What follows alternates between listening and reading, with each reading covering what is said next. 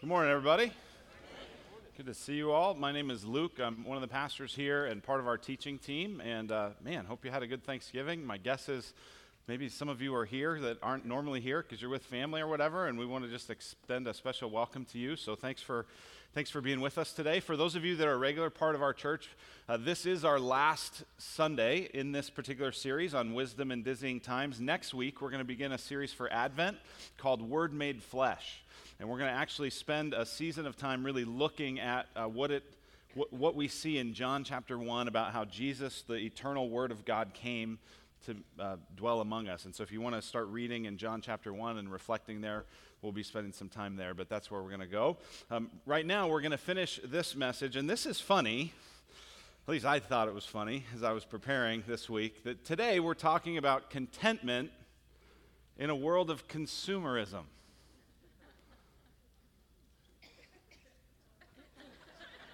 Any of you go shopping on Friday? I mean, this is funny, right? Like Black Friday, we got Cyber Monday tomorrow, right? It's just full onslaught of advertising and everything else between now and Christmas, and so I thought this was kind of interesting. What strikes me as interesting about this particular message and this particular topic is that in some ways it's the least obvious and also the most obvious thing that we would talk about in a dizzying world. It, it's least obvious in the sense that we look at anger, we looked at lust and how we use our language and our words, we looked at the needs of poverty, we looked at those things over this series, and, and you might go, okay, consumerism, like, is that really a thing that's dangerous? And the fact that we would maybe even ask that question shows you how dangerous it is. On the other hand, it's so obvious. I mean, we're just inundated in this consumeristic culture, and uh, we're not going to be able to fix that today, and we're not going to be able to solve that today. Today is going to raise a lot of tension, and I'm not going to resolve it, not because I wouldn't like to, but because I can't. And so I want to say up front, get this, this is not going to be a call to monasticism, where we all just kind of move out into the desert and kind of get off the grid. That's not what this is about. This is a call to say, how can we be faithful to Jesus? How can we show that our supreme allegiance is to Jesus Christ and not ourselves and not the system of the world? How can we live faithfully and yet be in a world that is constantly drawing us to be just consumers? How do we do that?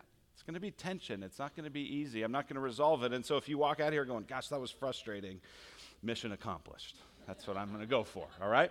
So here's what we're going to look at today uh, is, a, is three different things. The first one is the danger of a consumer identity. We're going to look first at the danger of a consumer identity. This is a consumer identity that says more is better. And there's a danger to that. And, and so get this, as we look at our message, before we get into Proverbs chapter thirty, this just kind of helps set the stage. The, the, the problem isn't consumerism. The problem is all of us taking on a consumer identity. Because I don't know anybody that's just like, you know what, I've really studied all the different philosophies. Consumerism, that's the one I want. Right? No one, no one thinks like that, right? We don't think ourselves into this, but we do, without even realizing it, take on an identity of consumers, where every good and service and experience and even relationship is something to be kind of consumed. And so that's our real danger. How did we get here? Because it hasn't always been like this in, in our world. And so, so a brief history lesson might be helpful. This is interesting. In, in eighteen fifty, six out of ten people lived on a farm in the United States. In eighteen fifty. That's not that long ago as it relates to history. Six out of ten people worked on farms, and most of the people who worked on farms also made most of the things they used, right? They grew their own food, they made their own tools, they built their own barns, they churned their own butter, they made their own candles, they made their own clothes, right? Most people working on a farm, maybe they didn't buy everything, but they at least produced a lot in addition to what they consumed. It's not like that anymore.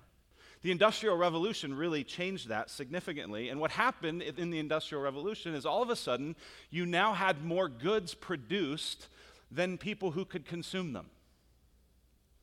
So with technology and with innovation and with factories, you had this ability to produce all these goods that no one needed. and no one, frankly, even wanted. So just as an example, Henry P. Kroll was a guy who, uh, we'll come to that quote in a minute. Henry B. Kroll was a guy who uh, worked for Quaker Oats. He was the founder of Quaker Oats, and he built in eighteen eighty-two a mill that automated the ability to create oatmeal. Now you go, yeah, so? Well, here's the thing. Hardly anybody ate oatmeal in eighteen eighty-two. They ate sausage and eggs and bacon and potatoes. They ate that kind of stuff for breakfast. You didn't eat oatmeal, right? So you had these options. What are we going to do? Because that's just one example, right? There was another thing I read about th- this person that with this one machine could create more cigarettes than anyone even sold the year before. Right? You just could create all these different things. And so you have these options. Either you cut back on production because you go, gosh, we can produce all this, but no one needs it. Nobody wants it. Let's just not make as much stuff. Or what's your other option? Increase demand, increase consumption, right? You either lower production or you increase consumption. Well, we as a culture went with B. And so enter into the scene advertising, right? Advertising has been around forever, but if you look at the ads, particularly in the mid eighteen hundreds, what you see is they look like classified ads. They're just text. All of a sudden, with the Industrial Revolution, we need to now ramp up people's desires, people's needs, people's perceived needs. In order to do that, now we got to tell stories, and we got to attach famous people to it, and we got to have pictures, and we got to have color, and we got to have all these different things to start kind of driving up our need, right? Get this. People in this culture, in this time, they were thrifty. They didn't have lots of extra money. And so you had to actually, through advertising, change the way people thought. You couldn't, you you had to just completely rearrange their thinking. Here's what Henry P. Kroll, that founder of Quaker Oats, here's what he said. He said, "My aim in advertising was to do educational and constructive work so as to awaken an interest in and create a demand for cereals where none existed." That's what he's saying. I had to, I had to do advertising to educate people. Don't you know how much you want this thing you've never had? I had to I had to awaken an interest in them for cereals, right? I read the same thing about toothpaste. You know that a lot of people didn't brush their teeth every day? And you know who educated the public that you needed to brush your teeth every day? Colgate. Right? And just go on and on and on. There's all these things. We didn't even know we needed it, and then advertising comes on and tells us, oh, we need this. Oh, I got to have this. Then you have post-World War Two, and the economy booms, there's more money, now there's more needs, and over time we develop this consumer identity. What does this mean? What this means practically is we live in an age where what we think is more is better. I can't get enough. I want more, I want better, I want more because more is better. I just gotta have more. Rodney Clapp was an editor of Christianity Today. Here's what he wrote in an article about this. He said, "The consumer is schooled in insatiability, never being satisfied. He or she is never to be satisfied, at least not for long. The consumer is tutored that people basically consist of unmet needs that can be appeased by goods and experiences. Accordingly, the consumer should think first and foremost of himself or herself and meeting his or her felt needs. The consumer is taught to value above all else freedom, freedom defined as a vast array of choices." Amazon, Costco. At least with Costco, they don't give you too many choices, right? You, you want olive oil, you just get one kind, but it's this big, right?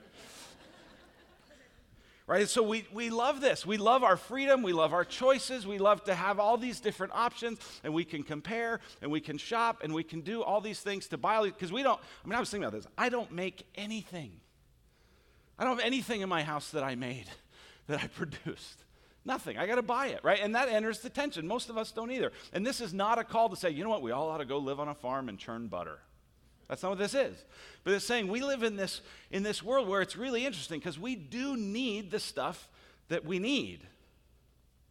We got to buy it somehow. We got to, in that sense, be consumers. And yet we have to do that without be, having a consumer identity, right? This is not like a few weeks ago when we were talking about sexual sin, like, well, I need just a little bit of sexual sin. No. No, no, no. How much adultery do you need in your life? None. None. But you're going to have to buy stuff. You have to. So how do you do that without taking on this identity of a consumer? And this consumer identity, it just shapes all the ways that we think and act and behave. We're always on the search for more. Some of us live where we live because we were on a search for more square footage or more land or more whatever. This shapes what we buy and why we have so much debt. No payments until twenty twenty-one. So we buy these things that we don't really need and can't really afford because we've convinced ourselves that we needed it, and so now we buy it. This impacts our schools, how we think about our school options. Uh, I think about with uh, with my kids, when we, there was a stretch where we homeschooled them and we decided for our family we wanted to send them to, to school somewhere. Well, that became a paralyzing and dizzying thing. If any of you tried to do this? Right, because you can open and roll your kids across any boundary, right? Like when it, when I was a kid, it was like, you can go to the local school, you can go to the Catholic school, or you you can't afford to go to the private school, so never mind. You, those are your two, and you can't afford to go to Catholic school, so you can go to the local school, right? That was the choice. Now you can open and roll across school boundaries. There's five to ten good charter schools all around, right? It's like, oh my gosh, and you just feel paralyzed. But you start to weigh this. You go, oh, well, this didn't really meet our needs, and so we're going to move to this school, and this didn't really meet our needs, so we're going to move to this school. And we just kind of move and move and move and move and move all over the place all the time with all of our different things. We join this gym. Oh, I go to Mountainside. Well, but there's the Orange Theory just opened up. Well, there's three CrossFits right by it. Well, there's, right, and you have all these different things. And so we just, we're inundated with these choices. Consumerism begins to impact our relationships. It even begins to impact our marriage. Where rather than seeing it as something that is permanent and committed, that we're going to be faithful to no matter what, well, marriage is now open for reevaluation. Because you were meeting my needs before, but now you're not.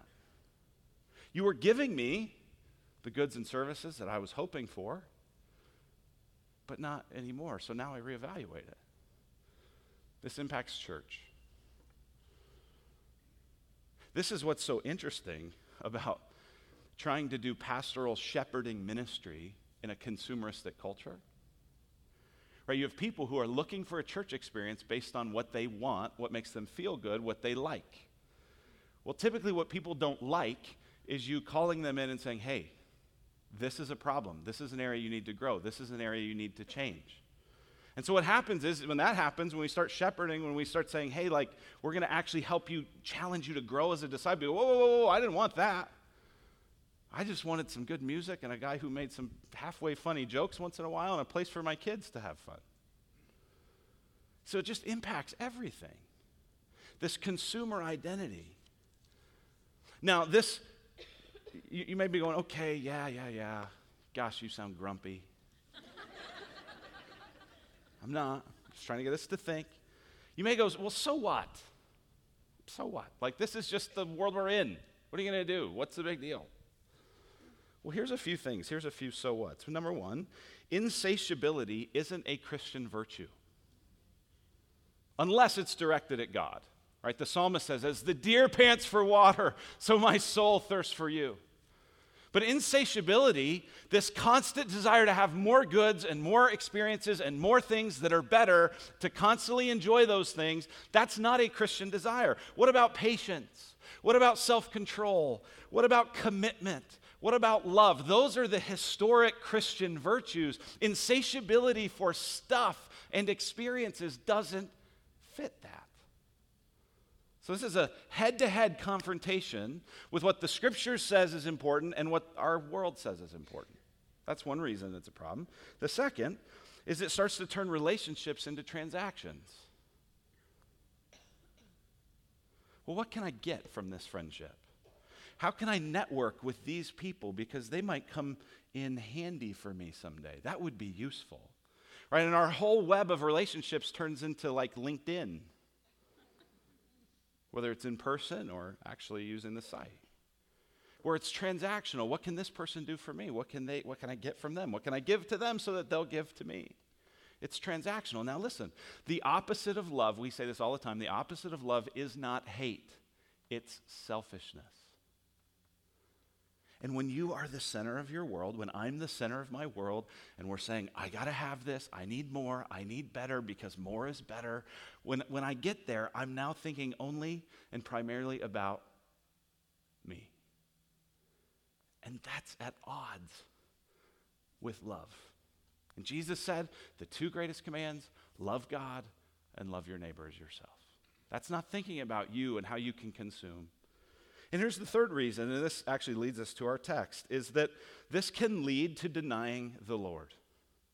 This insatiability for stuff, this consumer identity, this I always got to have more, can lead to denying the Lord. So if you have your Bible, look at Proverbs chapter thirty, beginning in verse seven. This is what we read just a moment ago.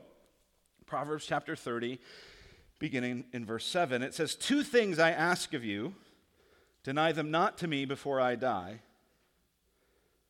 Remove from me falsehood and lying. That's number one. Right? He says, I want to know, I want two things, God, two things I'm asking. Remove from me falsehood and lying. God, I want to be honest. I want to have integrity. I want to pursue real virtue. Number two, give me neither poverty nor riches. Then it continues and you go, well, wait, I thought he said two. the, the, the thing that looks like the third thing is actually just an elaboration of the second thing. Give me neither poverty nor riches. Feed me with the food that is needful for me, lest I be full and deny you and say, who's the Lord? Or lest I be poor and steal and profane the name of my God. Verse eight is an amazing request, isn't it? Remove from me falsehood. Yeah, we, okay, we'd expect a godly person to say that. But give me neither poverty nor riches. Really? Like, I get the request to not have poverty, but not riches either? Right? I don't know if you're like me, but every time I hear about somebody winning the lottery, I think, oh man, their life's ruined. Man, why would why would anyone want to win the lottery? It just ruins your life. And then the next thought you have is, I'd give it a try. I mean, I'd be willing to take a stab. I could probably do it better than them, right? Right? Because there is this sense in which you go, yeah, I don't need riches, but I'd sure like them. And and here, this, this guy writing the Proverbs is saying, give me neither. I don't, I don't want the extremes. I don't want poor. I don't want that. I don't want riches. I want to be somewhere in the middle. That's not how we view anything in our world. We want to be the best. We want to be the biggest. We want to be the most influential. We want to be the most powerful. We want to be the most beautiful. That's not the attitude here of this proverb. It's saying, God, I don't want to be unemployed, but God, I also don't really want to be C E O. Could you make me middle management? I think about this with my daughters. They're not in this service, so I'm going to say this in this service. I pray for them, Lord, make them pretty, but not too pretty. Like, pretty enough to find somebody, but not too pretty. Like, I want my kids to be smart. I don't want them to struggle because they have certain challenges with learning or reading or just processing things. I don't want that. That's a difficult thing. If you're in that situation, you know the, the difficulty of that. I don't want them to be kind of too low end intellectually, but I also don't want them to be so smart that they think that they're smarter than everybody. But there's actually a great deal of wisdom to this prayer. Give me neither poverty nor riches. Now, why? Well, keep reading. Feed me with the food that is needful for me, lest I be full and deny you and say, who's the Lord? Right? So this is the danger. The danger to having this consumer identity is you might actually get everything you want. And then if you get it, you know what you'll think? I got it. This is what Josh talked about last week in his sermon. How we tend to think, because we have this idea that if you work hard, you'll do well, we think, well, I'm doing well, so it must be because of me. And you'll start to deny the Lord. It's interesting that when Jesus talked about our main rival, with the main rival to God, he didn't say, you can't serve two masters.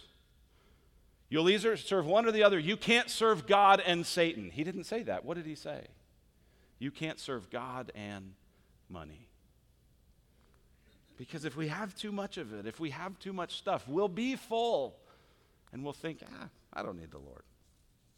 So what do we do? Or if we go, okay, more's not better. Well, if more's not better, then less must be better. Right? That's the way some people kind of react. Well, I don't want to kind of go in this consumerism culture where I just can't get enough. So, you know what? I'm going to swing the pendulum way over to the other side and actually say that poor is better. And that brings us to our second point, which is the danger of overreacting. The idea that poor is better. And this is what some people do. Well, if you were just radical, you would you would get rid of all that stuff and you would start to give everything away. If you just had a crazy love, you would just get rid of all of your stuff and you'd give it away. All right, this gets very popular in Christian world, right? Because we have this assumption that poor is better. And, and we have that as- assumption because Jesus did associate with poor people. Jesus did say, I don't have a place to lay my head. But when Jesus comes back, how many of you know he's going to be decked out in some real nice clothes with a horse with the best kind of horse stuff anyone's ever seen? I don't even know what it's called. You could help me back there. You, you tell me later. I don't know, saddles or whatever. See, I didn't grow up on a farm. So, so poor is not better. Now, here's the thing. This is interesting. Consumer identity is new, but greed isn't. Right? So when you look through the history of the church, they have not really had to be talking about a consumer identity, but one of the seven deadly sins from early on in the church's history was greed. And so this is a, a, real, a real thing, as we've been kind of pushing into this as a faith, as a Christian faith, of, okay, how do we not be greedy? How do we not be satisfied with just stuff? How do we actually pursue the life that's in God? And the common reaction is a poverty theology, that poor is better.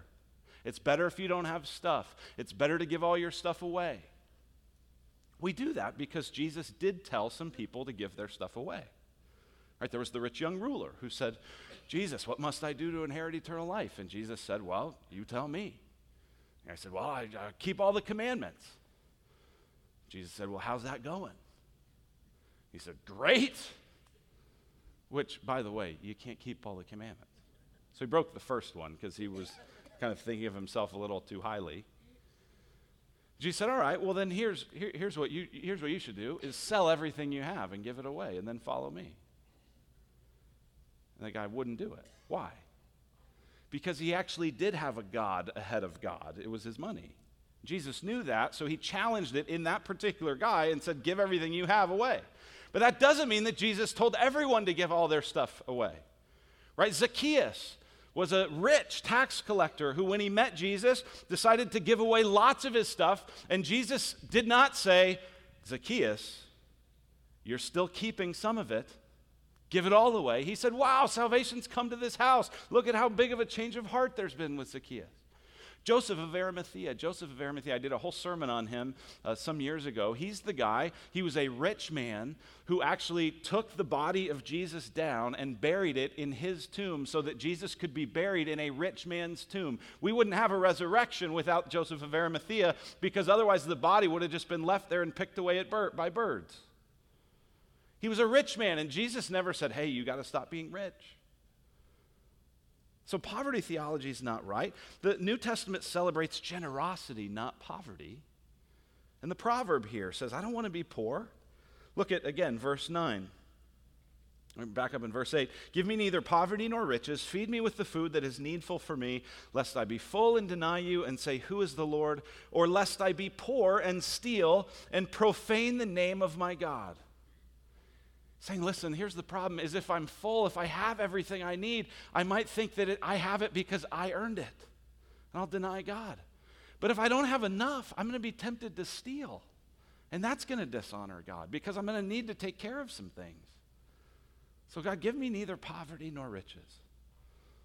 So if more isn't better and poor isn't better, what's better? The path of wisdom is better. The path of wisdom is that godliness plus contentment is better. That's the path of wisdom. That's this prayer in Proverbs thirty. Give me enough is what he's saying. And you know that the, the, the word enough is fundamentally what the word content means. If you're content, it means what you have is enough. It's sufficient. You're satisfied. You're good. The path of wisdom is godliness, and contentment is better. So what I want to do is I want to actually have you turn over in your Bible to the book of First Timothy. If you have one of the black hardcover Bibles, this is on page nine hundred ninety-three. Because the Apostle Paul picks up on this theme in this letter to Timothy. Timothy was a young pastor that he had been training and developing, and he writes this letter to him. And at the end of this letter, he uses this formula, godliness plus contentment, to show us what's better. First Timothy six, and we're going to begin reading in verse six.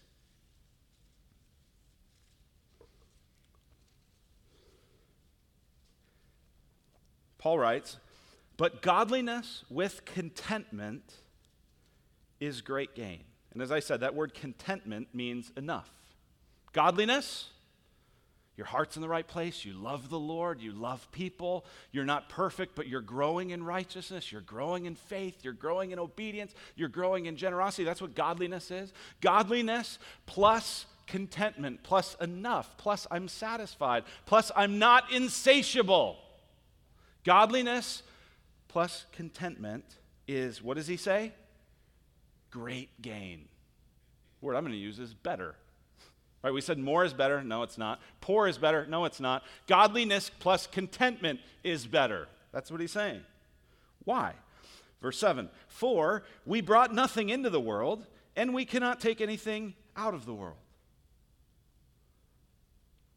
I- I'm going to do a, a funeral on Tuesday. I'm not overseeing the whole thing, but I'm giving a message at this funeral for my brother-in-law's mom. And uh, it's just... You know, she was a meaningful person in our family, and so I'm going to Ohio to do this funeral. And as I've been in conversations with Mike and with Emily, and we've been talking about his mom, and I knew her, and no one has ever said, you know what? You know what I love about Sandy? Man, she had a great house. Boy, you know what I loved about Sandy? Boy, she was so fashionable. She she was. But you know what they say? They say, wow, Sandy was radiant. She walked in a room and it just brightened up. You know what they say? They say she had such a servant's heart. Everywhere she went, she just looked to meet the needs of other people. Wh- why? Because that's what really matters. And so Paul says, you brought nothing into the world, you're taking nothing out of it. What matters is who you are. What matters is your character. What matters is your godliness plus your contentment. Verse eight, "But if we have food and clothing, with these we will be content." With these we will have enough. Do we have food and clothing? Yeah.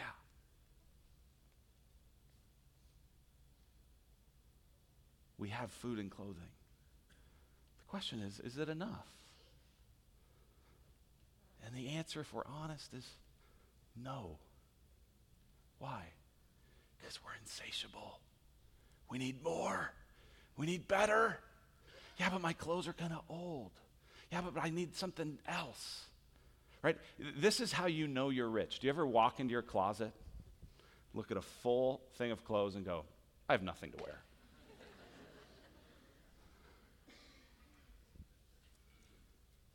Paul says, with this you should be content. Well, look at verse nine. "But those who desire to be rich..." Now stop right there. In the context, what is it to want to be rich? Right, this is always a good debate, right? When you, especially, you know, Congress is trying to do tax reform now, and it's like, well, how does this affect the rich? Right? And it's always a great question. Where do you draw the line at rich? Who's rich? Well, in this context, what does Paul mean is rich? If we have food and clothing, verse eight, with these we'll be content, we'll have enough. But those who desire to be rich, what's he saying? But those who desire more than that. In other words, if you want more than just the basic needs met, you want to be rich. Now, we're in danger because we're going, uh-oh, I already am rich. We'll get to that in a minute. But notice what he says, verse nine. But those who desire to be rich fall into temptation, into a snare, into many senseless and harmful desires that plunge people into ruin and destruction. Does that sound familiar? For the love of money, verse ten, is a root of all kinds of evils. It is through this craving that some have wandered away from the faith and pierced themselves with many pangs. Get this. He's not saying it's wrong to be rich. He is saying that if we want to be rich, if we want to have more than just the basic stuff, we got to watch out. We got to be careful because we are in danger. It doesn't mean we're, you know, a rich man can't go to heaven, but Jesus did say it's really hard. Why? Not because God hates rich people, but because rich people love other stuff besides God. That's the many temptations, the many senseless and harmful desires that plunge us into ruin. Watch out, he says. Okay, so I shouldn't want to pursue riches. What should I pursue? Well, that's what he says in the next verse. Look at verse eleven. But as for you, O man of God, flee these things and pursue righteousness, godliness, faith, love, steadfastness, gentleness. Fight the good fight of the faith. Take hold of the eternal life to which you were called and about which you made the good confession in the presence of many witnesses. He says, listen, don't pursue wealth. Don't pursue riches. Don't pursue, I gotta have, I gotta have, I need more, I need better. Don't pursue that. Pursue God. What if you were insatiable for righteousness? Oh, God, I always want to do what's right, even when nobody's looking. God, make me, make me that way. What if that was what we were craving? Oh, God, make me a person of steadfastness who no matter what happens, I just stay there like a rock and I don't move and I stay committed. What if that's what we were insatiable for? Paul says, listen, you have a heart that's a want factory. You can't just go, I'm going to stop wanting that. No, you have to replace it. You have to say, I'm going to start wanting this. I'm going to pursue God. I'm going to take hold of eternal life.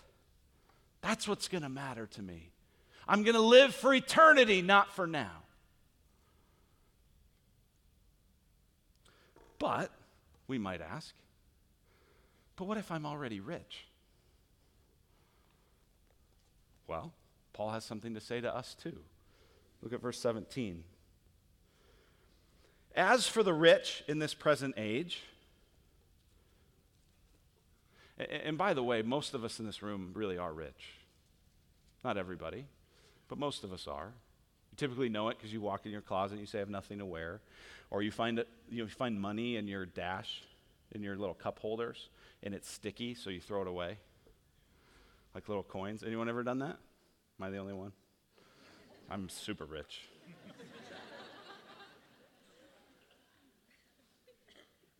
Here's the thing, though. Here's why we don't feel rich, because we have no margin.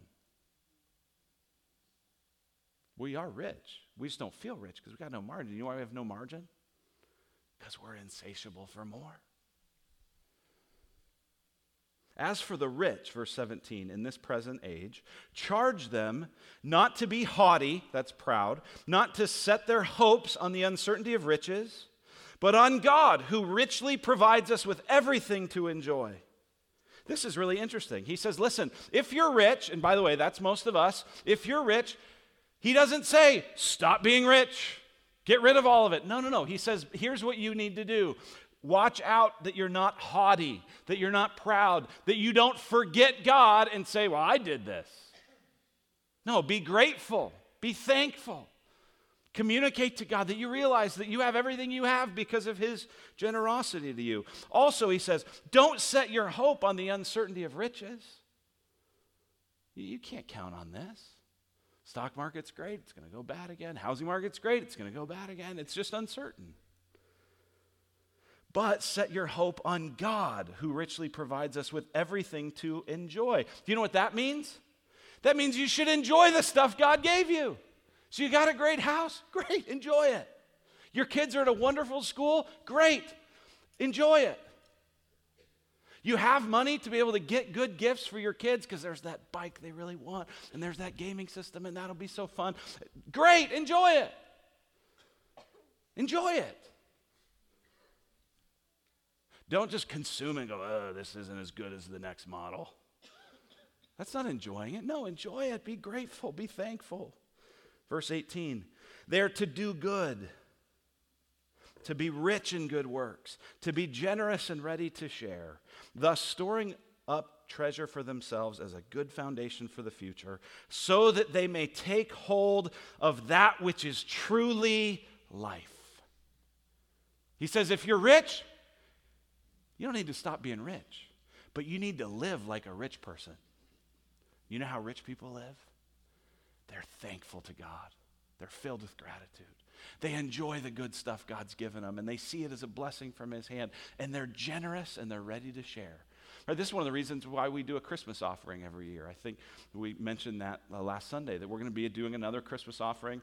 You can start giving at any point you want to to be part of this. It's part of it's going to go to benevolence to help people in our church and community who need it. Part of it's going to go to help finish a learning center at Redemption Alhambra that's doing some awesome work in that inner city community. Some of it's going to go to our partners in Juarez who are looking to expand the kind of team center where people go, and short-term teams like the ones we send every year go and they stay there.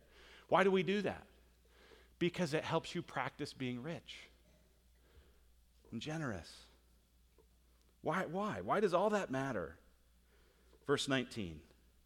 So that they may take hold of that which is truly life. What is truly life? Your life does not consist in the abundance of your possessions. Your life consists in your connection to Jesus. And who is Jesus? Verse fifteen.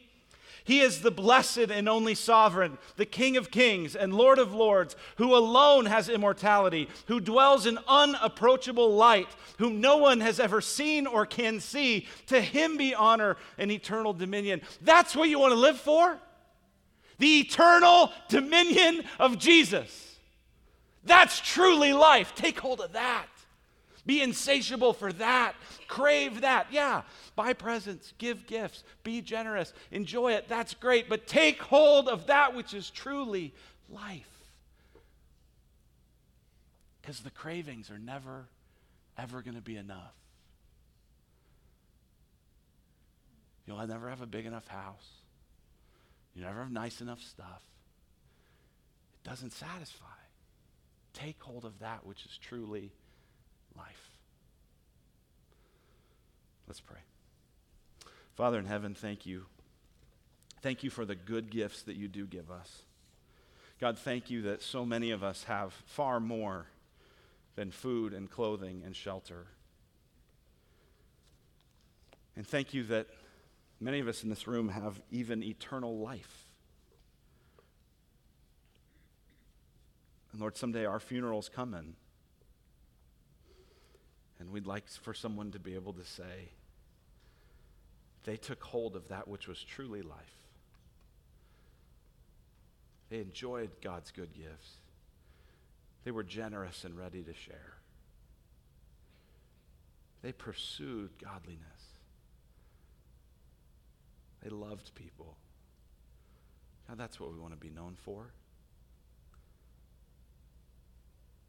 We thank you, Lord. We pray in Christ's name. Amen.